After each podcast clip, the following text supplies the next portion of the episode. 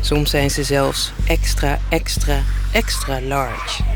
De blokkendozen zonder ramen die je overal in Nederland vindt, langs snelwegen of de randen van dorpen en steden.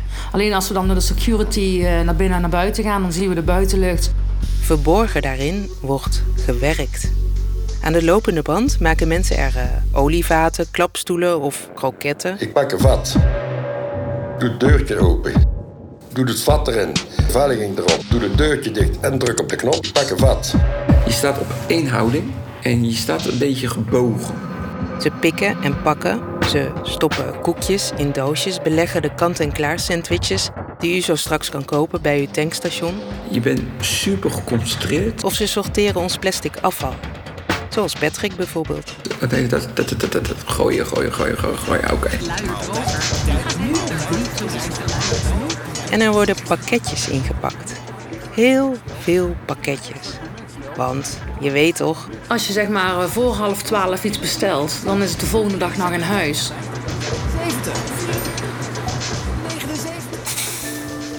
Ook in Nederland doen nog steeds tienduizenden mensen dagelijks lopende bandwerk.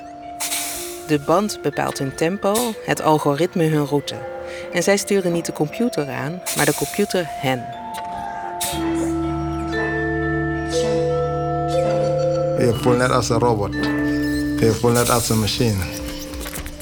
Wij zijn perfectionisten.